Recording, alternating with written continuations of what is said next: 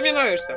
Сейчас ты умрешь? Мы некрофилы. Могилы, гробики, саркофагики и все прочее. И мне кажется, это просто офигенно. Маша испортила весь кайф! У нее там есть татуировка на глазу. Это все еще детская книжка. А еще у смерти волосатая спина. Я немножечко смерть. Ой, какие мы молодцы, глянь на нас.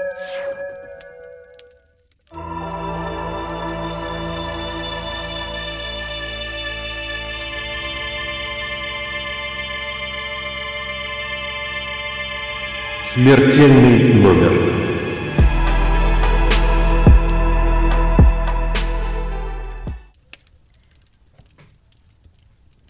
Всем привет! Э, С вами снова подкаст «Смертельный номер». И здесь Маша. И Маша. И мы продолжаем говорить о смерти во всех ее проявлениях. Сегодня у нас нет гостей, мы сегодня с Машей вдвоем, потому что мы решили продолжить наш выпуск, как и обещали, продолжить разговор о смерти, об образе смерти в литературе и, прошу заметить, об антропоморфном образе смерти, потому что вот нас с Машей заводит исключительно антропоморфный образ смерти, поэтому мы в этой теме продолжаем копаться. Заводит. Что? Что не Мы так? некрофилы. Нет, нет, нет, никакой некрофилии. Вы что? Никакой некрофилии в нашем эфире. Ну, в этом нашем эфире. Когда-нибудь потом возможно. Ну да, мы не ограничиваем себя Ну, ничем типа во всех ее проявлениях. исследований. И даже если нам неприятна тема, но мы считаем важным ее осветить, мы будем освещать как честные журналисты. Именно Ну, так. Да, именно так мы случае. будем так делать. Ну и сегодня мы поедем разговаривать о разных образах смерти, которые чуть ближе к традиционным, и те, которые кажутся нам совсем оригинальными и вызвали у нас много вопросов в процессе исследования, и там даже есть спойлер, внимание, спойлер. Один момент, когда одна Маша открыла Маше глаза на образ смерти в книге. Хорошо, что не закрыла. Это точно. Итак, э, я просто хочу коротко напомнить нашим слушателям, если по каким-то причинам вот вы просто в первый раз наткнулись на наш подкаст, у нас был с Машей э, выпуск. Это был самый первый выпуск, вы можете найти его там, где вы слушаете этот подкаст «Мрачные жнецы на дуде и грец». Вот, и там, собственно, можете послушать первую часть, ну, прежде чем вы начнете слушать эту, если вы ее не слышали. Потому что там мы разговариваем про то, как вообще антропоморфный образ смерти зародился, что этому предшествовало, как он выглядел, как развивался, и также обсуждаем вот именно литературные произведения, где смерть фигурирует в образе скелета или мрачного жнеца. Мгм. Ну так чего, приступаем к нашему замечательному копанию в смерти. Погнали. А с чего же мы все-таки начнем? Наверное, Я с Нила Геймана. Думаю, да, Нил Гейман это Да, самое я то. Ну просто мы Да. прошлый выпуск закончили на Терри Пратчете, а где Терри Пратчет, Ну там да. Нил Гейман. как раз да, у нас очень логично прошлый выпуск, как Маша правильно заметила, закончился на совместном произведении Терри Пратчета и Нила Геймана, это «Благие знамения», и образе смерти, который был там. И там, видимо, в спорах э, победил Терри Пратчет, потому что там фигурирует именно смерть Терри Пратчета. А вот я, когда мы начали это исследование, внезапно почему-то в подростковом возрасте, когда стоит читать Нила Геймана, я как-то упустила этот момент, и благодаря Маше, и благодаря нашему исследованию я все-таки прочитала не так давно, ну, то есть в этом году, книгу «История с кладбищем». Она- известна в русском переводе как «История с кладбищем». Хотя, по-хорошему, а, это аллюзия, насколько я знаю, на книгу «Джунглей», Мгм. Соответственно, есть какой-то то ли перевод, то ли, может быть, просто я видела версию в каких-то статьях, что типа книга кладбища, по идее. То есть фишка там как раз-таки в том, небольшой сюжет, да, что э, маленький мальчик попадает на кладбище и растет и живет там как Маугли, только его окружают не животные и лес, э, там, деревья и джунгли, а его окружают мертвые люди, ну, то есть души мертвых людей, всякие различные духи, привидения, и, э, соответственно, окружают его могилы, гробики, саркофагики и все прочее. И в этой книге, естественно, есть такой персонаж, как Смерть. Что, кстати, интересно, в разных статьях пишут про именно это произведение, что у Нила Геймана произведения многоплановые, и пусть, хотя они вроде ориентированы на подростковую аудиторию, но там всегда есть что-то, что заложено туда специально для того, чтобы взрослому читателю тоже было интересно, и чтобы он тоже что-то для себя открыл. Поэтому, например, вот этот вот персонаж смерти называют именно тем персонажем, который заложен туда специально для взрослых, как бы. То есть это какое-то понимание, что есть такой персонаж. Появляется этот персонаж. Позволь мне ремарку. Да, да, конечно, давай, жги. Ну, я просто не читала те же самые статьи, да. Ого. Я просто фанат Нила Геймана, и я большую часть его произведений читала. Вот, и, во-первых, я не могу согласиться, что его надо читать в подростковом возрасте, да нет, его надо читать в любом возрасте, потому что Нил Гейман, он э, виртуоз э, страшных сказок. Ну да. Вот, Да. а на самом деле сказки все-таки изначально писались не для детей, и Нил Гейман, он э, возвращает нас к вот этим истокам, когда ты понимаешь, что сказки пишутся не для Ну да. детей. Потом Адаптируются, они там ад- да-да-да. адаптируются, отсекаются э, всякие там э, страшные непотребные вещи, вот. А, а у Геймана можно почитать вот именно такое, как, Ок, ну, ок, ок, хорошо, сказки, да, хорошо. От скажем. фаната, я поняла, Вот. ремарка от Э, фаната Нила Геймана принята в работу. Вот Маша упомянула по поводу того, что э, смерть в книге «История с кладбищем», она вроде как для взрослых, да, там сделана. По мнению Вот. некоторых исследователей. Просто что я хочу заметить, ну, Ага. окей, допустим, как бы, что мы согласимся, Мгм. да, с этим. Вот, и мы сразу, наверное, начинаем думать, а как вообще дети-то воспримут э, вот этого героя.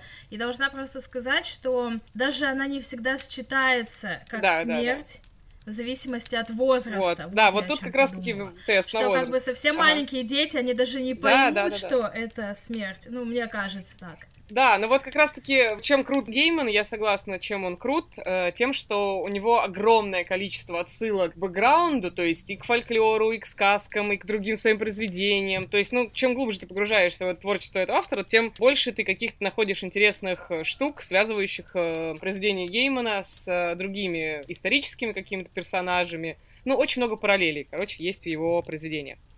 Так вот, мы так говорим, говорим, говорим о Геймане и о его произведении, а все еще никак не, не описали саму, самого персонажа, который является, в принципе, смертью, и это считывается. То есть там впрямую не назван этот персонаж смертью, что важно и характерно, что характерно. Чё это вдруг А, характер Этот персонаж впрямую не назван смертью, это свадница. А потому что мне нравится так А. говорить. Что характерно. Этот персонаж не называется смертью, он называется всадницей. Э, Даже в пе- в переводе, причем он называется всадницей, а так вообще это э, Lady on the Grey. То есть леди на сером. И описан этот персонаж как женщина в светлом, белом, даже, по-моему, не белом, сером саване, в таком серо какой-то одежде, на, верхом на огромном, просто огромнейшем гигантском сером коне. То есть э, в русском переводе этот конь превращается в белого коня, что интересно, да? Соответственно, женщина тоже там в чем-то светлом на большом огромном белом коне, что в русском переводе приближает образ вот этой смерти к, образу всадника апокалипсиса, о котором мы, кстати, говорили тоже в прошлом выпуске, э, что как раз-таки на русском-то языке вот этот всадник апокалипсиса, он заметней и понятней, чем э, на английском, потому что на английском он завуалирован, ну, максимально, потому что и конь серый, и женщина, а не мужчина, и пол вообще более привычный, что, опять же, делает Гейман, да, что делает оригинальным его персонажа смерть, то, что у него смерть женского рода, хотя он пишет на английском, и родной для него английский. И в английском языке, напоминаем, смерть таки мужского рода, и он мужчина. А вот в русском языке и в славянской традиции смерть женского рода. Поэтому нам очень комфортно и здорово, что смерть в произведении женского рода, с точки зрения перевода, это вообще просто потрясающе. А то, что смерть женского рода для Геймана и для его творчества, и для самого произведения, это очень оригинально. Соответственно, сначала эта смерть появляется в одной из первых глав, по-моему, чуть ли не в первой главе. Я просто безумно ждала ее появления, она такая хоп, и сразу появилась. Я такая, ой, уже? Я еще не готова. А, а это первый раз, когда появляется смерть, и там мальчик еще маленький, и она просто появляется, чтобы договориться со всеми, оставляют они его или не оставляют. А, ну если так, то Соответственно, вполне да, возможно, да, что да, это да. первая или То вторая есть, глава. нет, там нет еще контакта. Да, то есть там нет еще контакта у него со смертью. А второй раз смерть появляется как раз-таки э, в главе Данс Макабр, Мгм. когда у них там танцуют все макабрей. Поясни для слушателей. Данс Макабр это когда все мертвые и живые вместе с э, друг с другом танцуют танец. Ну, на, на этом кладбище. То есть все приходят навещать своих э, усопших. И как показано в этой книге, что все друг друга как бы чувствуют, видят и общаются друг с другом. На своем сером коне приезжает смерть, и она тоже присутствует на этом празднике, потому что, ну, это, смерть это то, что равняет абсолютно всех. И когда мальчик, а мальчик уже в этот момент персонаж книги, главный герой, он уже к этому возрасту достаточно взрослый, любопытный такой и везде лезущий, И, соответственно, он видит этого коня и говорит, ой, а мне хотелось бы покататься на этом коне. И смерть ему говорит, нет-нет, твое время еще не пришло. Ну, точнее, леди, да, вот это Lady on the Grey. Говорит ему, нет-нет, твое время еще не пришло. Э, ты обязательно на нем покатаешься, но не сейчас. То есть все четко ему объясняют. И это, опять же, один из признаков того, что у каждого есть свое время, и, и раньше не стоит пытаться с ней каким-то образом э, связаться, что-то там попросить. Такой образ смерти у Нила Геймана появляется, причем, что интересно, этот образ смерти женский, еще раз я повторяю, появляется у него вот в, только в этом произведении. То есть больше у него нигде такой смерти нет. Но есть другая смерть, про которую сейчас расскажет Маша, потому что она ее любит больше, чем я. Продолжаем говорить про Нила Геймана. Он нам известен не только как э, автор очень самых разных классных книг, но также как и автор комиксов. Вот, у него есть прекрасные комиксы про песочного человека, и как раз-таки сестрой песочного человека, если что, песочный человек, для тех, кто не знает, это Морфей, то есть это как бы, ну, повелитель сна, скажем да, так. Да-да-да. Да, ремарку, можно я тоже теперь ремарку сделаю? Из, из песенки «Мистер Сэндман». Если знаете песенку «Мистер Сэндман», где-то она, по-моему, 70-х, если не 60-х а годов, в каждом вот это как раз-таки фильме. про этого мистера Сэндмана. Да, да, она в каждом втором фильме реально есть, поэтому я думаю, вы знаете песенку «Мистер Сэндман», Оли Лукой-Морфей-Песочный человек. Да, я... Сорян, если... немножко переводческого Да, если вы, короче, не понимаете, как вообще связан сон и песок, когда, допустим, ты только просыпаешься, у тебя как будто песок в глазах.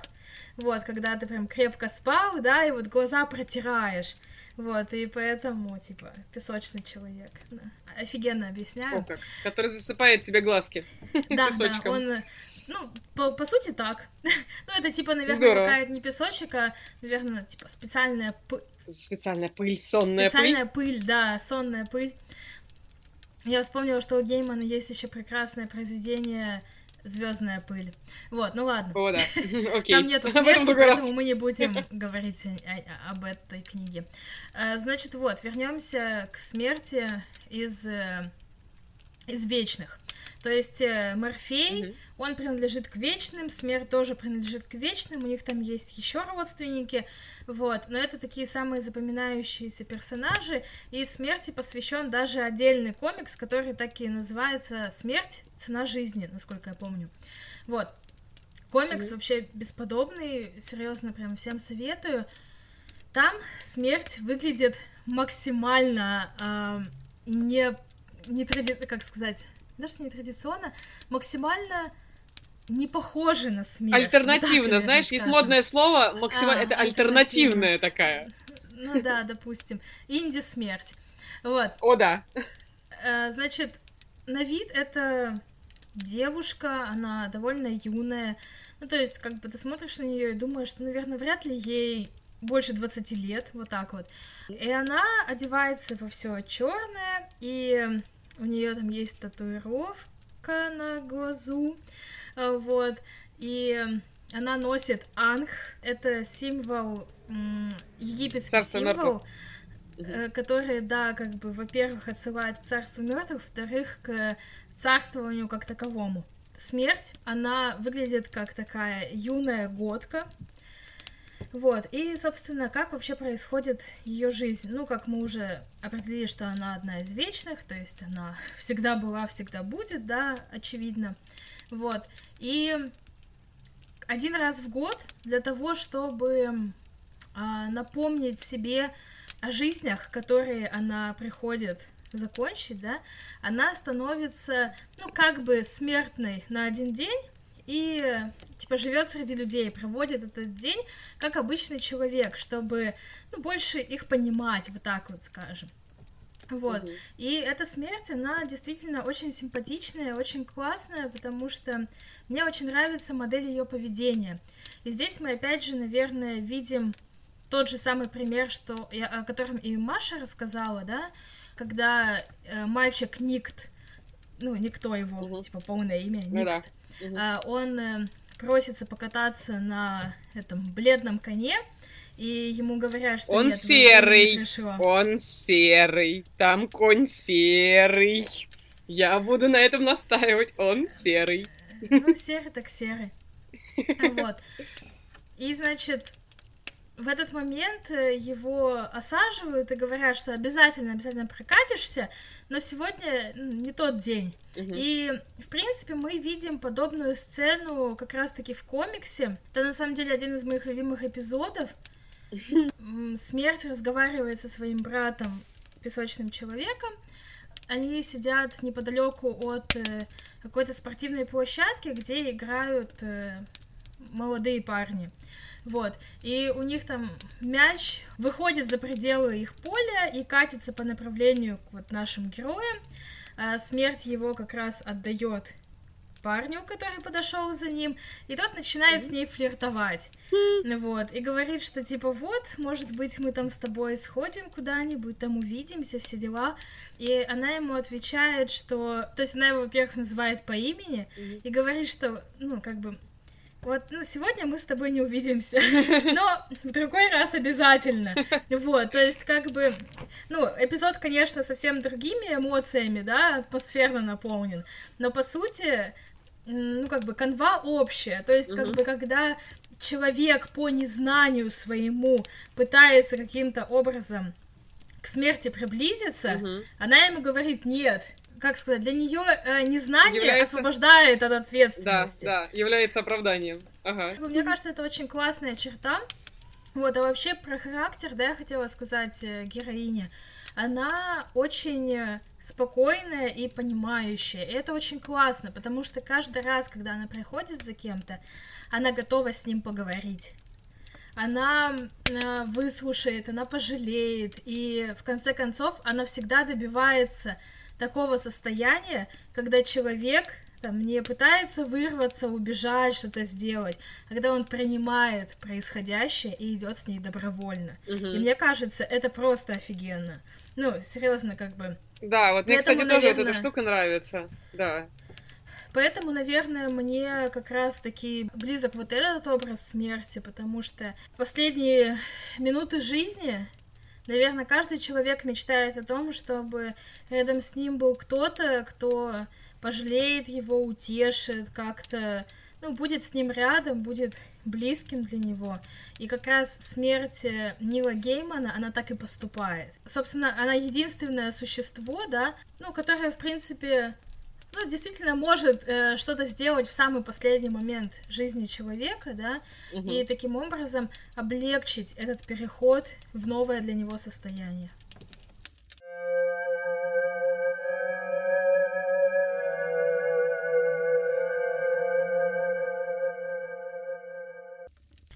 Я думаю, сейчас э, мы от Нила Геймана постепенно так переходим к другому очень классному британцу, Мгм. Это один из моих любимых авторов. Ну, я как бы, я и фанат Нила Геймана. Ты просто любишь. Но Ты просто любишь авторов. Я люблю британцев. Вот. Окей. А, Главные герои трилогии Темные начала это мальчик и девочка, Лира и Уилл. Вот. И в какой-то момент они оказываются в стране мертвых. Почему вообще, как это Мгм. вообще, как их туда занесло? А, значит, у Лиры был лучший друг Роджер, который погиб при трагичных обстоятельствах. И, в общем, Лира уверена, что ей обязательно нужно найти его и извиниться, что так вышло. Вот, а Лира, она девочка очень настойчивая и не знает, Мгм. что такое здравый смысл и слова нет. А, Итак, э, Лира и Уилл, они направляются в мир мертвых, но прежде чем они туда попадают, их ждет а, некий город на их пути, такая станция ожидания, как они это для себя называют. Вот, когда они попадают туда, они видят, что это какой-то очень серый, унылый город, и там много каких-то изможденных, э, худых э, фигур высоких в серых одеяниях и так далее, которые тихо перешептываются друг с другом. И каждый раз, Мгм. когда ребята пытаются к ним подойти, те пугаются и молчат, и вообще отказываются с ними говорить. Вот, в конце концов, они выпадают в один дом, ну, на ночлег, в общем, их там принимают на ночлег, и там как раз вполне такая обычная живая семья, то есть там мать, отец, э, бабушка и маленькие дети какие-то. Эта семья их принимает, э, там кормит, поет, mm-hmm. расспрашивает про путешествия, вот, и пока, значит, там э, сервировка стола и всякое такое, они говорят, что, типа, так, нужно там смертям нашим вынести поесть. И Лира и Уилл в смысле такие, типа, подождите, вашим смертям что? Вот те вот фигуры, которые угу. мы видели возле вашей двери, это что, ваши смерти? Но они такие, типа, ну да, вот они там, как бы, ну, они особо не заходят к нам, вот они, ну, там где-то. То есть э, как раз вот эти фигуры заходят, им дают там эту похлебку, они ее просто стоят, вдыхают, потому что есть они ее не могут. Вот, ну и благодарные уходят. Вот так это происходит. Конечно, ребята угу. очень потрясены. Вот. И там как раз им говорят о том, что, ну вот да, типа наши смерти тут как бы неподалеку, да, мы с ними общаемся, в принципе, все ок, а вот бабушкина смерть, она вот прям с нами, угу. и тут как бы ребята замечают, что бабушка в постели лежит не одна, что с ней лежит еще одна такая, такое существо, Фигура. Вот, да, да фигура, угу. которая там обнимает и э, говорит, что вы такие глупенькие, смертей своих боитесь, а вот мы типа со старушкой моей живем там в полном согласии, и там угу. треплет ее за щечку. Ну, короче, вот так это все происходит. И наши главные герои вообще в шоке и думают о том, что они бы точно угу. не хотели быть на такой близости э, относительно своей смерти в этом доме им пытаются доказать, что когда смерть рядом, это наоборот успокаивает. Потому что, типа, ты видишь ее, ты как бы знаешь, чего ждать, вот она всегда с тобой, все нормально. Угу. И это вы какие-то ущербные, что с собой смерть, смерти своей не привели. Вот. Угу. И там как раз рассказывают героям о том, что так и так, как бы смерть, она рождается с тобой и всегда с тобой. Ну, условно, что типа она за плечом, она всегда рядом, да, как бы вот ты хочешь... Угу. Ну, то есть, как бы, поскольку она знает, что человек ее боится, она его лишний раз не пугает и она предпочитает как бы быть незаметной, там типа вот она в капельке росы, вот она там спряталась в чашке ну, да, да, твоей да. и так далее, ну то есть вот такие угу. вот всякие какие-то вещи, вот, но она ну, всегда да. с тобой, и как только ты ее позовешь, она будет здесь, когда ты будешь готов ее увидеть, да, вот так вот, ну, собственно. Но поскольку только с помощью смерти можно попасть в мир мертвых, э, Лире приходится позвать ее. Ну, логично, да. Но что интересно, кстати, вот когда Маша мне рассказывала, Пулмана я вообще еще не читала, стыд, позор мне. Но я уже, уже жду того момента, когда у меня появится время почитать его. А, когда Маша мне рассказывала про эту книжку, она очень круто так восхищенно говорила, что представляешь, представляешь, там так интересно, там смерть того же пола, что и персонаж. То есть, если там бабушка, то баб... смерть женского пола, если там Лира, то, то тоже женского, а в остальных случаях она там мужского. И на что я сразу сказала, как вредный такой придирчивый, въедливый переводчик, я сказала, Маша, а ты проверяла в оригинале, так ли это? Может быть, это не оригинальная идея, а может быть, это э, как раз-таки косяк перевода, который внезапно случился при переводе на русский язык. На что Маша сказала, блин, надо посмотреть, да, надо посмотреть, сейчас будем смотреть. Мы с Машей залезли в интернет, не моментально, и выяснили, что все-таки смерть там четко, абсолютно точно мужского пола, потому что у меня даже перед глазами есть текст, что там в одном из абзацев написано, что э, тут собрались несколько этих человекоподобных созданий, они сидели на корточках и бросали кости. Когда дети подошли, они молча встали, пятеро, все мужчины, в обтрепанной одежде, лица их скрывались в тени. А, то есть эта книжка, э, это не книжка, это как раз э, подстрочный перевод одного из абзацев книги. Ну, одного предложения, пардон. Соответственно, если все мужчины, то мы сразу понимаем, что здесь очень традиционная для английской литературы история, что смерть мужского рода, сколько бы ее ни было, то есть своя у каждого, неважно совершенно какая она, но она все равно мужского рода, и она это он, на самом деле, в английском языке. Поэтому тоже такой момент забавный, который не, не сразу считывается в русском переводе, потому что в русском переводе, как ни странно, при всем при этом, э, все равно она разговаривает в женском роде, и все местоимения, которые к ней относятся. Э, Маша, ты выбрала не тот фрагмент, это не показательно, потому что они просто подошли к группке лиц, это вполне могли быть мужские смерти. А, логично, согласна с тобой, да. Что очень странно то, что указывает, что они вроде мужские, ну, точнее, не мужские, а мужского рода. То есть ты можешь сделать два вывода. Либо все смерти мужского рода, вот это человекоподобное существо всегда мужского рода, либо действительно Маша права, что, возможно, там стоят смерти только мужчин, а рядом женских смертей просто нет. Да, вот в куске с бабушкой, с бабушкиной смертью и в куске с Лирой, когда она наконец-то встречается со своей смертью, там по тексту идет, что смерть стояла очень близко, с доброй улыбкой, и лицо у нее было точно такое же, как у остальных, которых видела Лира. Но это была ее смерть. Там дальше, опять же, идет текст. И опять же, что сказала ей смерть, она уже забыла. И краем глаза видела, как Тиалис торопливо готовит к работе магнетитовый резонатор. «Вы моя смерть, да?» — спросила она. Да, моя дорогая. То есть э, моя смерть, это была смерть, она стояла очень близко и так далее. То есть, опять же, женского рода. Хотя, если брать тот же самый кусок на английском языке, там смерть мужского рода. Я топлю за то, что да, все проверяем, проверяем, все в оригинале. Короче, вот этим ужасным исследованием Маша... Ужасного исследования. Маша мне сердце Маша испортила весь кайф, сломал, да. Маша, разбиватель сердец. Пот- Все, так теперь будут меня звать. Потому что я много раз читала эту трилогию, потому что я ее люблю той же самой любовью, что, например, и Гарри Поттера, и это одна из тех вещей, которая сильно повлияла на меня. Вот, и как бы каждый раз, когда я читала третью часть, где описывается мир мертвых, я просто думала, ох, как это все интересно, типа, как вот тут еще и смерть у всех, типа, собственная, и того же пола, да, как бы, что и человек, вот и неспроста это все. А оказалось, что в это затейник-то этого всего не Филипп Пулман, а Виктор Голышев. Кстати, один из лучших переводчиков России. Да. да нет, нет, слушай, я не против перевода. Просто, когда переводчик переводит, он иногда берет на себя, так сказать, работу писателя и немножко досочиняет то, чего нет. Может быть, там, ну, совершенно без злого умысла. Как бы, окей, вот если представить нас, да, на месте переводчика этого текста, то как бы... Ой, не надо, мне даже страшно себя Нет, я представлять. просто к тому, что... Я не хочу, мне страшно. Логично, что как бы мы бы выбирали из э, двух вариантов, да, то есть либо мы оставляем мужской род как э, образец оригинальный, да,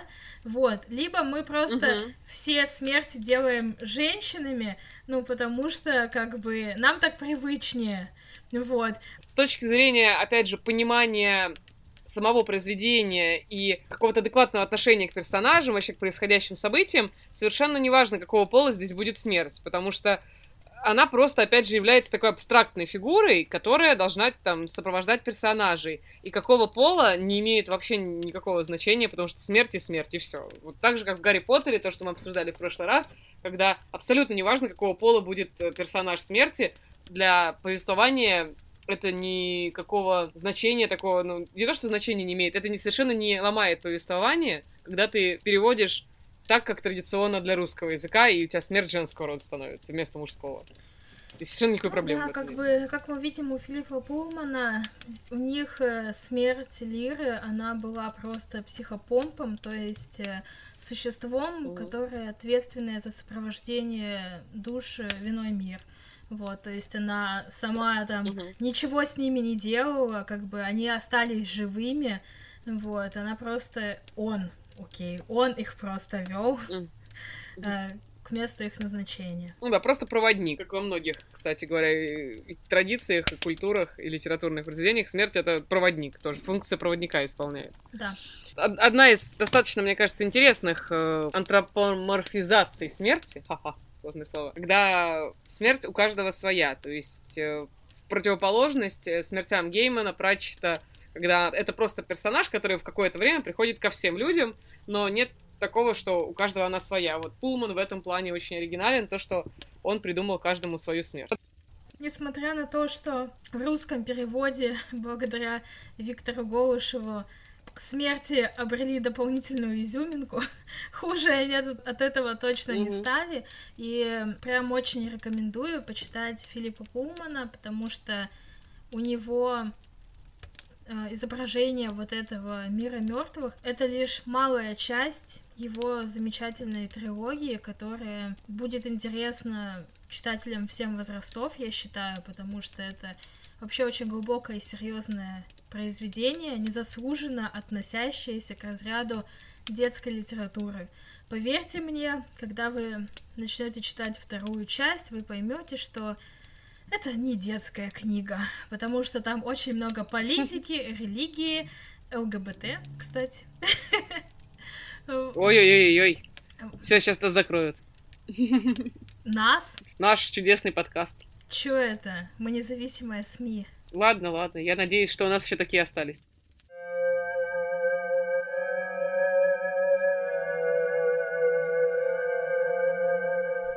Вот, а мы идем дальше. Угу. Мы поговорили про смерть в виде женщины, в виде девушки, в виде угу мужской фигуры.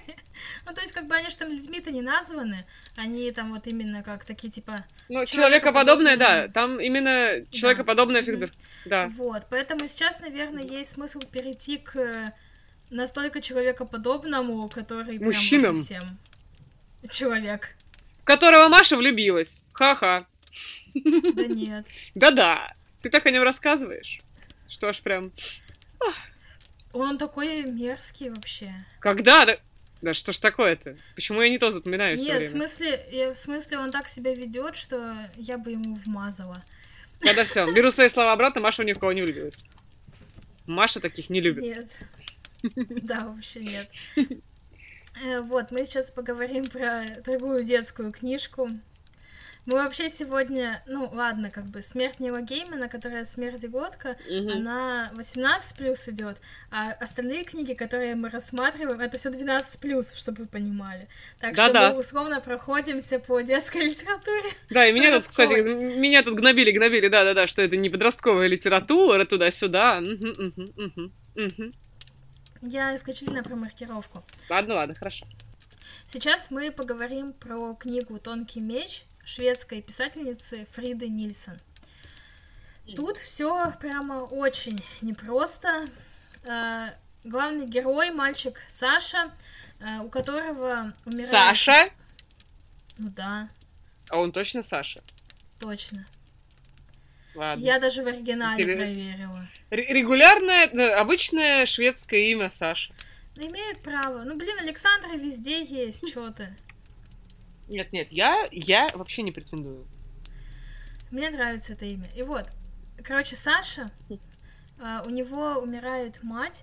Перед смертью у них э, состоялся такой разговор, когда он как раз-таки говорит о том, что а вот ты уйдешь от нас, а можно ли как-то договориться с господином смертью, чтобы ты вернулась обратно? Вот, и она ему отвечает, что, ну, знаешь, Такого никому не удавалось, но ты попробуй. И это как бы зачин вот этой истории.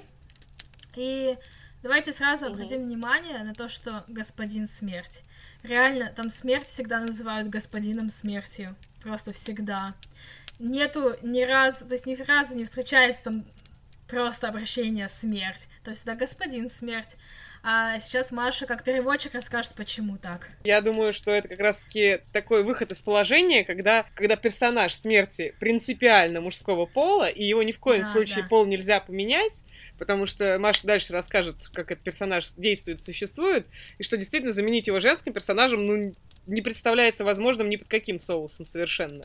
А для российского читателя, для русскоязычного читателя тяжело воспринимать, будет, да, да, что смерть... Ну, не очень понятно. Да, не очень понятно, то есть, когда у тебя будет смерть, ну, будет очень непривычно глазу или уху, когда ты будешь там читать текст, в котором написано «смерть сказал», «смерть пошел», «смерть решил» и так далее. И тогда, да, хорошее переводческое решение, которое мне очень нравится, сделать смерть как имя собственное, получается, да? А дальше ты не привязываешься к полу не слова смерть, а привязываешься уже к тому, что у тебя есть господин, и господин смерть, и так далее можно уже прекрасно использовать в мужском роде, и никого это совершенно не будет смущать, и будет комфортно достаточно читать это произведение. Ну и на самом деле такое обращение к смерти здесь никак не удивляет, не настораживает угу. и не, не кажется чем-то каким-то сильно пафосным или чем-то еще, потому что когда Саша попадает э, в царство смерти, ну, как бы, когда мы уже говорим, да, что это царство смерти, понятно, что смерть там не последнюю должность Человек. занимает. Да, не последние такие человечек. Это. Человек, ага. Mm-hmm. Вот. Ну, блин, ну не человек. ну, ну ладно. Ок. Ну ладно, выглядит он как он.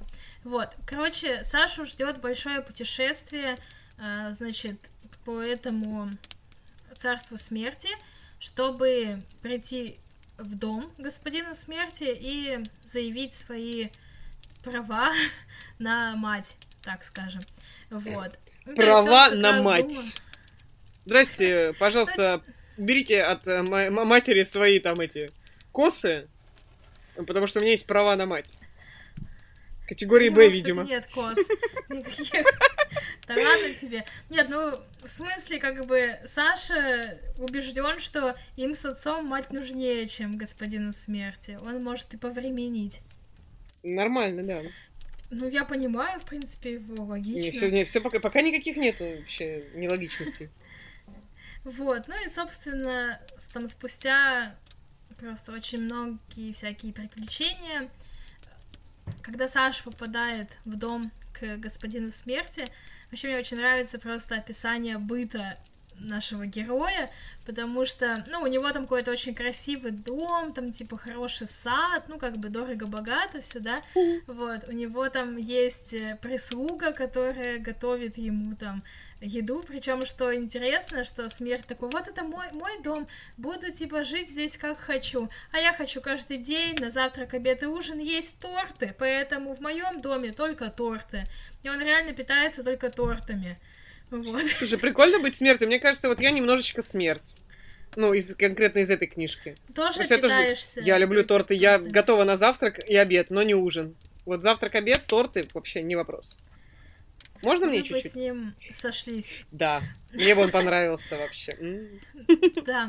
В общем, как он выглядит? Это такой мужчина средних лет, у него длинные седые волосы, вот, и носит он ну, он как бы либо одевается очень как-то так довольно пафосно, там в какой-нибудь красивый костюм, либо ходит просто в халате, ну он же дома у себя все-таки, вот.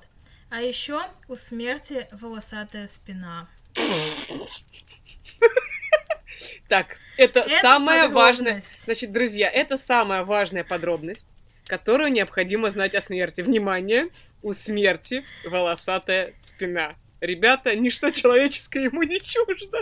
Об этой подробности мы узнаем не от кого иного, как от матери Саши, которая решила сделать смерть своим любовником, ну, точнее наоборот. Так, подожди секундочку, как, еще разок. Не она там сильно выбирала. Да, давайте-ка еще разочек. Получается, как бы это детская книжка, да? Это все еще детская книжка. Ну, 12 плюс. Ну ладно. Ну, то есть 12 плюс уже нормально. Хорошо, ладно, ладно, окей, окей. Угу. Нет, ну как бы спасибо, что она там совсем уж подробности. Спасибо, что мы не знаем, где еще волосы у смерти растут. Как все происходило, да, там? Угу. Когда умирает человек, смерть там приходит за ним, причем его страна, царство это находится очень далеко вот, и ему нужно там сначала, типа, и на корабле плыть, и на какой-то колеснице ехать, и что-то там еще третье транспортное средство у него присутствует, забыла какое. Третье транспортное кольцо. Тоже об этом подумала. Когда смерть забирает человека, он не забирает его прям целиком, а он забирает его сущность, оставляя его тело, чтобы ну, его могли похоронить, да, там проститься угу. с умершим. Угу. И поэтому как бы забирают условно вот, типа, ну, как сказать, твое внутреннее я, да, вот, и когда он отвозит это внутреннее я э, в свое царство, вот эта вот сущность человека или какого-то другого умершего существа, она преображается и становится одним из трех видов обитателей вот этого царства смерти. Итак, когда ты попадаешь э, в царство смерти, то подобно тому, как распределяющая шляпа в Хогвартсе отправляла всех по факультетам в зависимости от твоих качеств, то здесь, я не знаю, как это происходит, но условно на территории Царства Смерти ты, ну, твоя душа, она преображается, чтобы стать одним из ее обитателей. Они бывают трех видов. Это либо хильдины, которые такие вот милые поросята, либо спартаны, это бассетхаунды, песики такие с грустной мордочкой и длинными ушами. Вот. И э, гарпиры. Вот. Они похожи на орлов. Мгм. Они все служат господину смерти, очень его любят. Вот. И когда смерть пришел за матерью мальчика, он увидел ее и решил, что она так совершенна, что ее и преображать-то не надо. Он влюбился в нее и решил, что она будет теперь жить с ним. Вот так. Ну, круто быть смертью, понимаешь? Ты приходишь, о, Ну да. ты мне понравилась. Собственно, ты сейчас умрешь и пойдешь со мной. Да. Ну, Я не знаю, слушай, мне как кажется, такой что, подкат просто жить э, отказать в невозможно. хороший дом, там есть прислуга, тебя кормят одними тортами, тебе бы точно понравилось. Не, подожди, стоп, стоп. Не, ладно, хорошо, мне тогда, подожди. Ты, ты хочешь сказать, что тебе бы тоже такое понравилось? Тебе приходит чувак такой говорит, о, ты мне нравишься. Сейчас ты умрешь и пойдешь со мной. Так она уже умерла, когда он пришел. Ну ладно. То есть, подожди, то есть, получается, здесь он не влияет на смерть. Он, то есть, он не то есть, убивает ее. он только забрать он не приходит. убивает ее. Человек сам умирает, а он тоже приходит забрать. И типа забрать свое царство. Интересно, интересно. Он изымает Мгм. сущность твою, забирает с собой, и тело остается для погребения, для оплакивания. Окей, ладно. Еще один, э, один вариант функционала смерти. Вот, ну и поскольку там э, смерть влюбился в эту женщину, он э, стал как бы ее любовником как раз. Вот. И когда Саша пришел туда, его встретила мать и сказала, слушай, ну мне здесь хорошо и классно. Вот я столько Тортиками кормят. я столько болела, столько всего, ну, перенесла, столько мучилась, и вы с отцом мне ничем помочь не могли. А здесь я прекрасно себя чувствую, все у меня замечательно. О. Вот, так что, типа, мне вот только тебя не хватало. Так что, ну, как бы оставайся тут. Вот. Вот, короче, такая книжка, но финал там довольно неожиданный. Да-да, без спойлеров. Не все я вам рассказала. Хотя на самом деле вот эта вот вся встреча семейная, она, конечно, уже ближе к финалу происходит. Ну вот, я просто про то, что образ смерти в этой книге тоже такой очень э, интересный, потому что здесь на самом деле смерть, он э, такой очень избалованный, он прямо точно нарцисс, который привык, что все ему достается. И то есть это прямо сквозит вот через весь сюжет, что он привык, что как бы ну, все, что он захочет, у него А что вы будет, знаете об потому что, абьюзивных ну, отношениях, да? может ему противостоять? Ну, по Мгм. сути, да. Да, на самом деле, как бы, если дочитаете до конца, вы очень четко это увидите, как бы, как там все на самом деле происходило. Ну, не знаю, у меня сложилось впечатление, что он такой, ну, у него, в нем много детского, да, такого, то есть он легко обижается, он там вот привык к какой-то вот этой вот непонятной роскоши, там, типа, сладостями, всему такому. То есть вот такое чувство, что э, смерть Фриды Нильсон такой персонаж, который ну, вот знаете, когда там ребенка бы одного дома оставили и дали бы ему там деньги, Мгм. например, Мгм. да, и вот он такой накупил себе там чипсов и газировки и такой, все, вот это у меня классная жизнь, вот так и буду жить. Вот, ну и смерть там ведет себя так же. Типа, я хочу эту игрушку, типа, я ее получу, я это хочу, и вот эту женщину я тоже хочу, так что идешь со Мгм. мной. Окей. Вот так. Ох уж этот смерть. Мне нравится он. Ну, только тортики, только тортики. Фрида Нильсон, тонкий меч. Да, Фрида Нильсон, Тонкий меч. И смерть. Женщины, смерть и тортики. Я думаю, так можно ох- охарактеризовать. И мухи. А, и мухи, да. Но про мух Женщина, смерть, вы тортики и мухи. потом. Окей.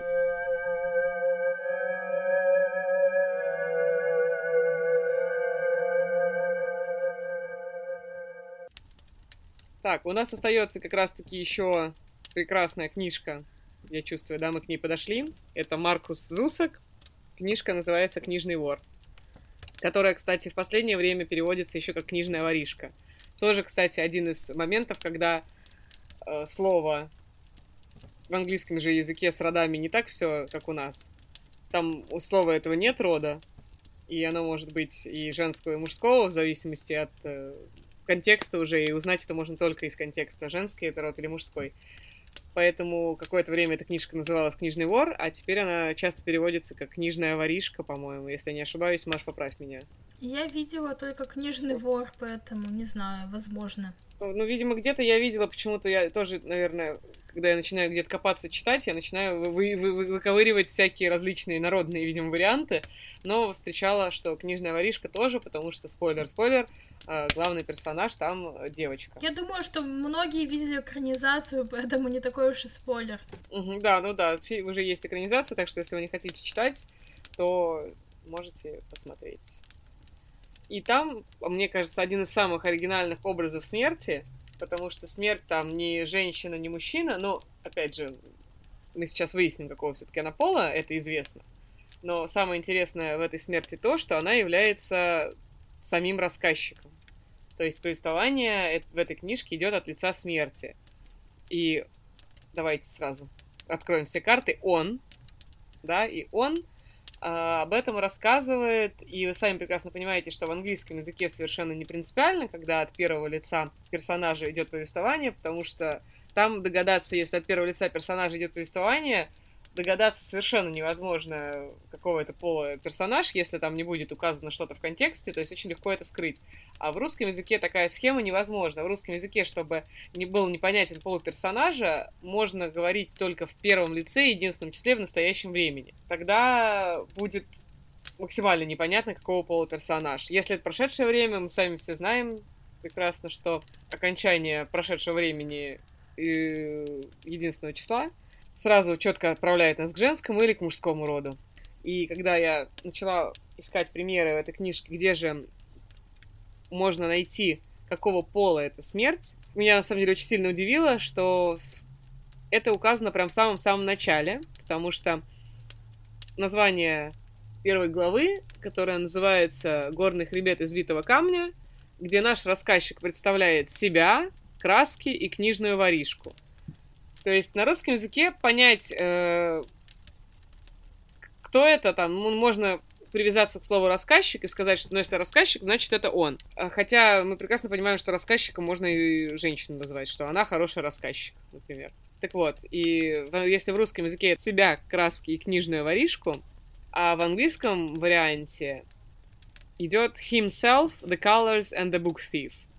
То есть здесь сразу видно, что himself — это он и мы говорим о смерти, точнее, не мы говорим, здесь смерть выступает в роли повествователя, и узнать из текста, какого пола вот этот вот самый повествователь, мы можем только и только в том случае, в единственном, когда сам автор на это указывает любым каким-то способом, то есть э, описав этого персонажа, там, когда он, может, про себя что-то скажет, сам про себя или каким-то другим образом. Либо вот так, как мы здесь видим пример, что в самом начале, когда рассказчик представляет самого себя, он называется himself.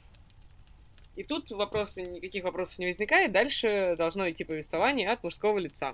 Вот, но еще раз упомянем, что для носителей славянской ментальности всегда непривычно, когда смерть является мужским персонажем. И здесь э, совершенно, я так представляю себе, что нету привязки к полу, и совершенно неважно, какого пола будет здесь смерть, она, несмотря на то, что она в таком оригинальном виде рассказчика, он в виде рассказчика представлен, и от, лица, от его лица идет повествование в книге, все равно он ближе к тем смертям, которые в Гарри Поттере или которые, например, вот у Пулмана, мне кажется, смерть тоже достаточно нейтральная, вот эти вот множество смертей, потому что абсолютно неважно, каким полом их переведешь, потому что, ну, это просто смерть, и оно какое-то человекоподобное существо. И больше ничего, в принципе, о нем... Ну, как мы да. увидели, что в русском переводе поигрались с их гендерной идентичностью, и, собственно, это вообще ни на что ну не да, повлияло. то есть совершенно никакой критики нет, потому что вот э, в Машином примере с э, тонким мечом там все должно было быть именно мужского рода, иначе волосатая спина у смерти вызывала бы еще больше вопросов, чем она вызвала у меня. И появились Сейчас. бы лесбийские отношения. Да, и появились бы лесбийские отношения, и тогда книжка была бы уже точно не 12+. Поэтому здесь, я считаю, смерть как рассказчик, это очень оригинально, просто как находка автора. А то, что он мужского пола или женского пола, неважно, не имеет никакого значения, потому что на повествовании это совершенно не отражается. То есть, если комфортнее русскоязычному читателю читать, что смерть она, я думаю, нет ничего страшного в переводе указать на то, что это она. Поэтому, как и в прошлый раз, мы пришли к тому, что обязательно нужно учитывать э, тот аспект, когда мы говорим о смерти, о персонификации смерти, когда вот в одной из моих лекций, которые я читала, правда, это было посвящено переводу Гарри Поттера, это были просто ошибки в переводе, да, и там был момент, когда в первой книжке у Невилла Лонгботтома там черепаха, а не жаба, хотя это жаба изначально всегда была. И там был очень интересный комментарий там от моих зрителей, что Вообще все нормально, да, черепаха это окей, но просто если черепаха в следующей книжке заквакает, возникнут вопросики. Поэтому если у тебя смерть в первой книге, там, допустим, есть персонаж, или эта книга там первая, не первая, неважно, если есть персонаж смерти, и ты ему меняешь пол, а в другой книге он внезапно оказывается, что этот пол имел значение, и смерть там собирается жениться, например, ну, или, допустим, здесь, да, забрать себе маму чью-то в жены, в любовницы, тогда придется как-то лихорадочно что-то придумывать, менять или переписывать, собственно, первоначальный перевод книги. Поэтому надо всегда помнить о том, что живущие нынче авторы, которые что-то пишут, они могут тебе потом такой сюрприз веселый подкинуть, что ты, как переводчик, будешь сидеть, рвать на себе волоса и думать, господи, зачем, зачем я вообще это сделал? Ну да, да. Вот мы и все и рассказали, что знали. Ой, какие мы молодцы, глянь на нас, мы все рассказали. Да, ну, если вдруг, как обычно, у вас остались вопросы, предложения, может быть, вы читали какую-то книжку, которую не читали мы, и вы хотите, чтобы мы ее прочитали и обсудили в эфире нашем, то напишите нам, пожалуйста, в соцсети. Это Make Death Great Again. Ну, в общем-то, всегда у нас есть в описании подкаста. Или пишите в контакт, в нашу группу ВКонтакте «Смертельный номер» или на нашу почту электронную, которую тоже можно увидеть в описании подкаста или во всех наших соцсетях. Еще мы будем очень рады, если вы будете участвовать в всяких опросиках, которые мы в Инстаграме проводим, потому что мы стараемся для вас и вопросы всякие интересные задаем. Приходите. У нас есть опросы. Так у нас были опросы, Маша. Я тут опрос. Любите ли вы гулять по кладбищам? Я делала опрос. Что-то не прошло. А, сорян. Сразу видно, да, кто у нас соцсети ведет. Да, да, да. Если вы хотите стать гостем нашего подкаста, вам есть что рассказать про смерть, вы также можете написать нам сообщение группы в директ или на почту, и мы обязательно вам ответим и обсудим, как это все можно воплотить. Да, это точно. Потому что мы демократичный подкаст. Да, мы демократичный подкаст. Мы... мы считаем, что мы так же демократичны, как смерть. Для нас все равны. А в следующий раз мы увидимся с вами, как обычно, услышимся. спустя две недели. Да, я надеюсь, что все будет услышимся. тоже хорошо. И мы снова услышимся с вами, будем говорить о чем-нибудь еще смертельном. Но и очень надеемся на вашу активность в наших соцсетях. Потому что нам таки есть что обсудить. Да. А пока. Пока. Всем до встречи. Да, а пока. пока. Всем пока-пока. Рады слышать. До свидания. До следующего выпуска. Смертельный номер.